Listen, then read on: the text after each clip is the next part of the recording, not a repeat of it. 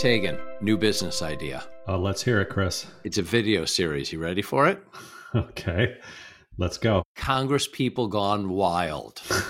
Okay. We're going to start with Clay Higgins pushing Okay. around some protesters. We're going to go to Jamaal Bowman and Marjorie Taylor Greene, just kind of shouting On the it Capitol out. steps there. On, on Capitol Steps. I remember there was a Gone Wild series. It, it was several years ago. I think that you were a big fan of that series. And I'm thinking we update it, clean it up a little bit. Is This is a different genre. Congress people gone wild. You in? Chris, let's just stick to the podcast. Okay. We'll stick to the podcast and to the mailbag. So, quick reminder for listeners if you want to send questions for the mailbag, here's how you can contact Taegan via Political Wire. You can email me any questions by simply replying to any day's newsletter. Now, let's get on with business. And we had some elections this week, Taegan. And as you titled in Political Wire, Republicans keep having bad elections. Axios reported in the 11 months since the Supreme Court overruled Roe v. Wade, Republicans have underperformed in federal, judicial, statewide, and local elections across the country. The piece went on, and then we can get into some of the specific races. Republicans can't shake their post Roe election slump. In the 11 months since the Supreme Court overturned Roe v. Wade, Republicans have underperformed in federal, judicial, statewide, and local elections across the country. Abortion isn't the only factor driving their election woes, especially in local races, but a toxic party brand can easily trickle down ballot, and the GOP so far hasn't been able to navigate the voter backlash that began with the New York special election last August. So we'll get into some of the specific races Florida, Colorado, Pennsylvania. But first, why do Republicans keep having bad elections? Well, according to this article, it all is happening since the Supreme Court overturned Roe v. Wade. And there's obviously some interesting data points behind that. What's surprising, though, is how big this swing has been towards Democrats over this last 11 months. In state legislative races, Aaron Blake at the Washington Post took the data for eight state legislative races this year and found that Democrats have overperformed by an average of six points from the 2020 presidential results, which, of course, that was a pretty good year for Democrats. They've also beaten the 2016 margins, which wasn't such a good year for Democrats, by an average of 10 points. So this swing is pretty substantial across the board. We saw it again on Tuesday night with some of the races that took place just this week. So let's go through a couple of those. In Florida, I personally found this one the most interesting. Maybe you found one of the other ones more interesting, but in Jacksonville, they elected their second Democratic mayor in 30 years, with Donna Deegan upsetting Daniel Davis, a Republican endorsed by Governor Ron DeSantis in Florida's largest city. This also is really telling, potentially. It was the first major election in Florida since DeSantis signed a six week abortion ban, which a March poll found 75% of Florida residents oppose in a private ceremony close to midnight last month. So that's from that same Axios piece. So that's what happened in Jacksonville. In Colorado Springs, Colorado, one of the most conservative cities in America, independent businessman Yemi Mobilade was elected the first non Republican mayor since 1979, a quote, political earthquake in a conservative stronghold, according to local media. In Pennsylvania, Democrats held on to their one seat state house majority by winning a special election in the Philadelphia suburbs, allowing them to block a GOP backed referendum on limiting abortion rights. There also was a Democratic primary election for the Philadelphia mayor, but Jacksonville, Colorado Springs, and Pennsylvania. What did you make of each of those? They're all big deals. I mean, obviously, each one taken individually, there might have been local factors that played into this. And so you can't really say that Ron DeSantis signing a six week abortion ban led to the flipping of this mayor's race in Jacksonville. But DeSantis did win Jacksonville by 14 points when he was reelected back in 2022. And Donna Deegan, the Democrat, defeated her Republican challenger by four points. So you saw an 18 point swing just from last November. And the reason it's a big deal is that up until this week, Jacksonville had been the largest city in the country that had a Republican mayor. So that's a pretty big deal. And that's a pretty big shot to Ron DeSantis right there. And it may be indicative of what's going on in Florida. Again, it's one race, it's a local race, there may be other issues. But when you look at what the Florida state legislature has done in the laws that they have passed and the laws that have been signed into law by Ron DeSantis, the state of Florida is pushing far right, farther right than most other states, because DeSantis is running for president. And he believes in order to win the Republican nomination, he needs to run as far to Donald Trump's right as he can in order to win that race. But maybe there's some reverberations to that that balance of how far to the right he has to go to position himself for that presidential race versus what really is palatable within Florida, I think is fascinating. So, two points that you just made. One is, yes, as of this conversation, you had just posted on Political Wire the Wall Street Journal piece stating that DeSantis is going to announce for president next week. Let's hold on that for a second because I want to talk a little bit more about DeSantis in the president's race the extremes to which DeSantis is feeling, it seems, he has to position himself on the right for that presidential race versus what it could mean within Florida. Because as you know, DeSantis this week, and you were just referring to this, this was the other point that you were making. He attacked the LGBTQ community this week with his slate of hate laws. Axios reported that DeSantis signed four bills, this was on Wednesday, into law that touched several aspects of daily life for some LGBTQ plus community members, from limiting the use of preferred pronouns in public schools to criminalizing the use of bathrooms that don't align with the person's sex at birth. DeSantis is doubling down upon his administration's previous efforts to prohibit gender affirming health care for minors and restrict classroom instruction on sexual orientation and gender identity. Every place that he can, it seems, he's creating new rules, new laws, new legislation, signing bills in these social areas the strategy, I believe, it seems, is what you said. He needs to position himself, feels he needs to position himself to the right of Trump. He's doing similar things on abortion and the six week ban in Florida. At the same time, one of my questions is to what extent will the people of Florida continue to support that type of activity? And maybe Jacksonville is a sign that they've kind of had enough. It's a really good observation, Chris. And, you know, just think about it. Four and a half years ago, when Ron DeSantis was first elected governor, Florida was considered a swing state. He barely won that governor's race against Andrew Gillum. And while he did win re election by a dominating margin, he ran against a warmed over candidate, Charlie Crist, who was a former Republican who became an independent, who then became a Democrat, and really wasn't very exciting. It's hard to imagine that in just four and a half years that Florida has gone from swing state where both parties are pretty equal in the state to all of a sudden one of the most right wing states in the country. It just defies common sense. Yeah, that's interesting. So maybe they have gone to the right. Maybe Florida is no longer a swing state. Maybe it is a red state. But you're right. The laws that are being passed, the direction that DeSantis is pushing the state into is not just a red state, not just a Republican state, but as you just said, one of the most conservative states in the country. I mean, they're beyond Texas in a lot of areas it's funny, narratives get created. So DeSantis did. He crushed in that last election. And so the narrative off of that was get behind DeSantis. He knows the direction. He knows what Florida wants. Florida's where woke goes to die. He's really onto something, and Floridians are really behind him. But you can't necessarily determine, maybe you could try to, maybe there's been some data or some analysis to try to figure it out. But how much of that, to your point, was yes, he's putting forward, I guess, policies that Floridians support. Obviously, they must. But at the same time, he had pretty weak competition. Maybe if Florida Democrats put up someone with some strength, it's not quite the thumping that it was. And all of a sudden, the narrative doesn't become so extreme, and maybe Florida doesn't become so extreme.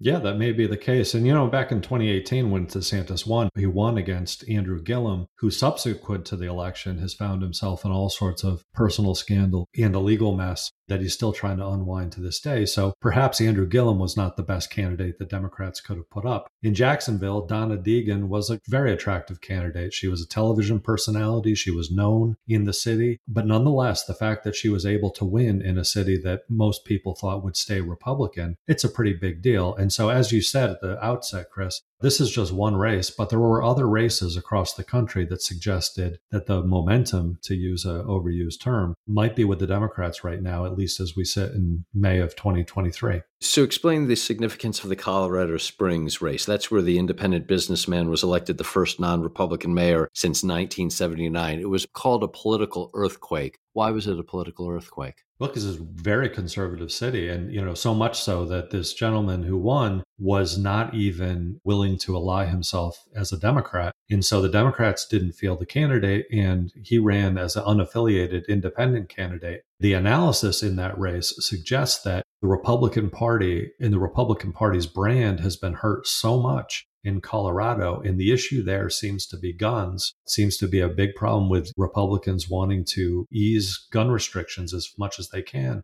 The Republican brand is hurting in a place like Colorado Springs. And that's pretty striking. Everywhere you kind of look and you look at those 18 races that Aaron Blake analyzed the legislative races since the beginning of the year, these special elections. Everywhere you look, the Democrats have overperformed what they otherwise did in the previous election year. So we'll see how it all works out. And these are obviously local races, and we're talking about not a lot of voters. So we don't want to make huge predictions based on that. But these are good signs for Democrats, and they've got to worry Republicans. And DeSantis did not have a bad day only in Jacksonville. He had a bad day in Kentucky as well, didn't he? Inexplicably, DeSantis gave a last, you know, 11th hour endorsement of former UN ambassador Kelly Craft, you know, who's running for the gubernatorial nomination against Daniel Cameron, who of course was endorsed by Donald Trump. And it's weird because the polls suggested that Craft was running well behind Cameron, and yet DeSantis, an out of state governor, thought he could come into Kentucky, make an endorsement, and sway that race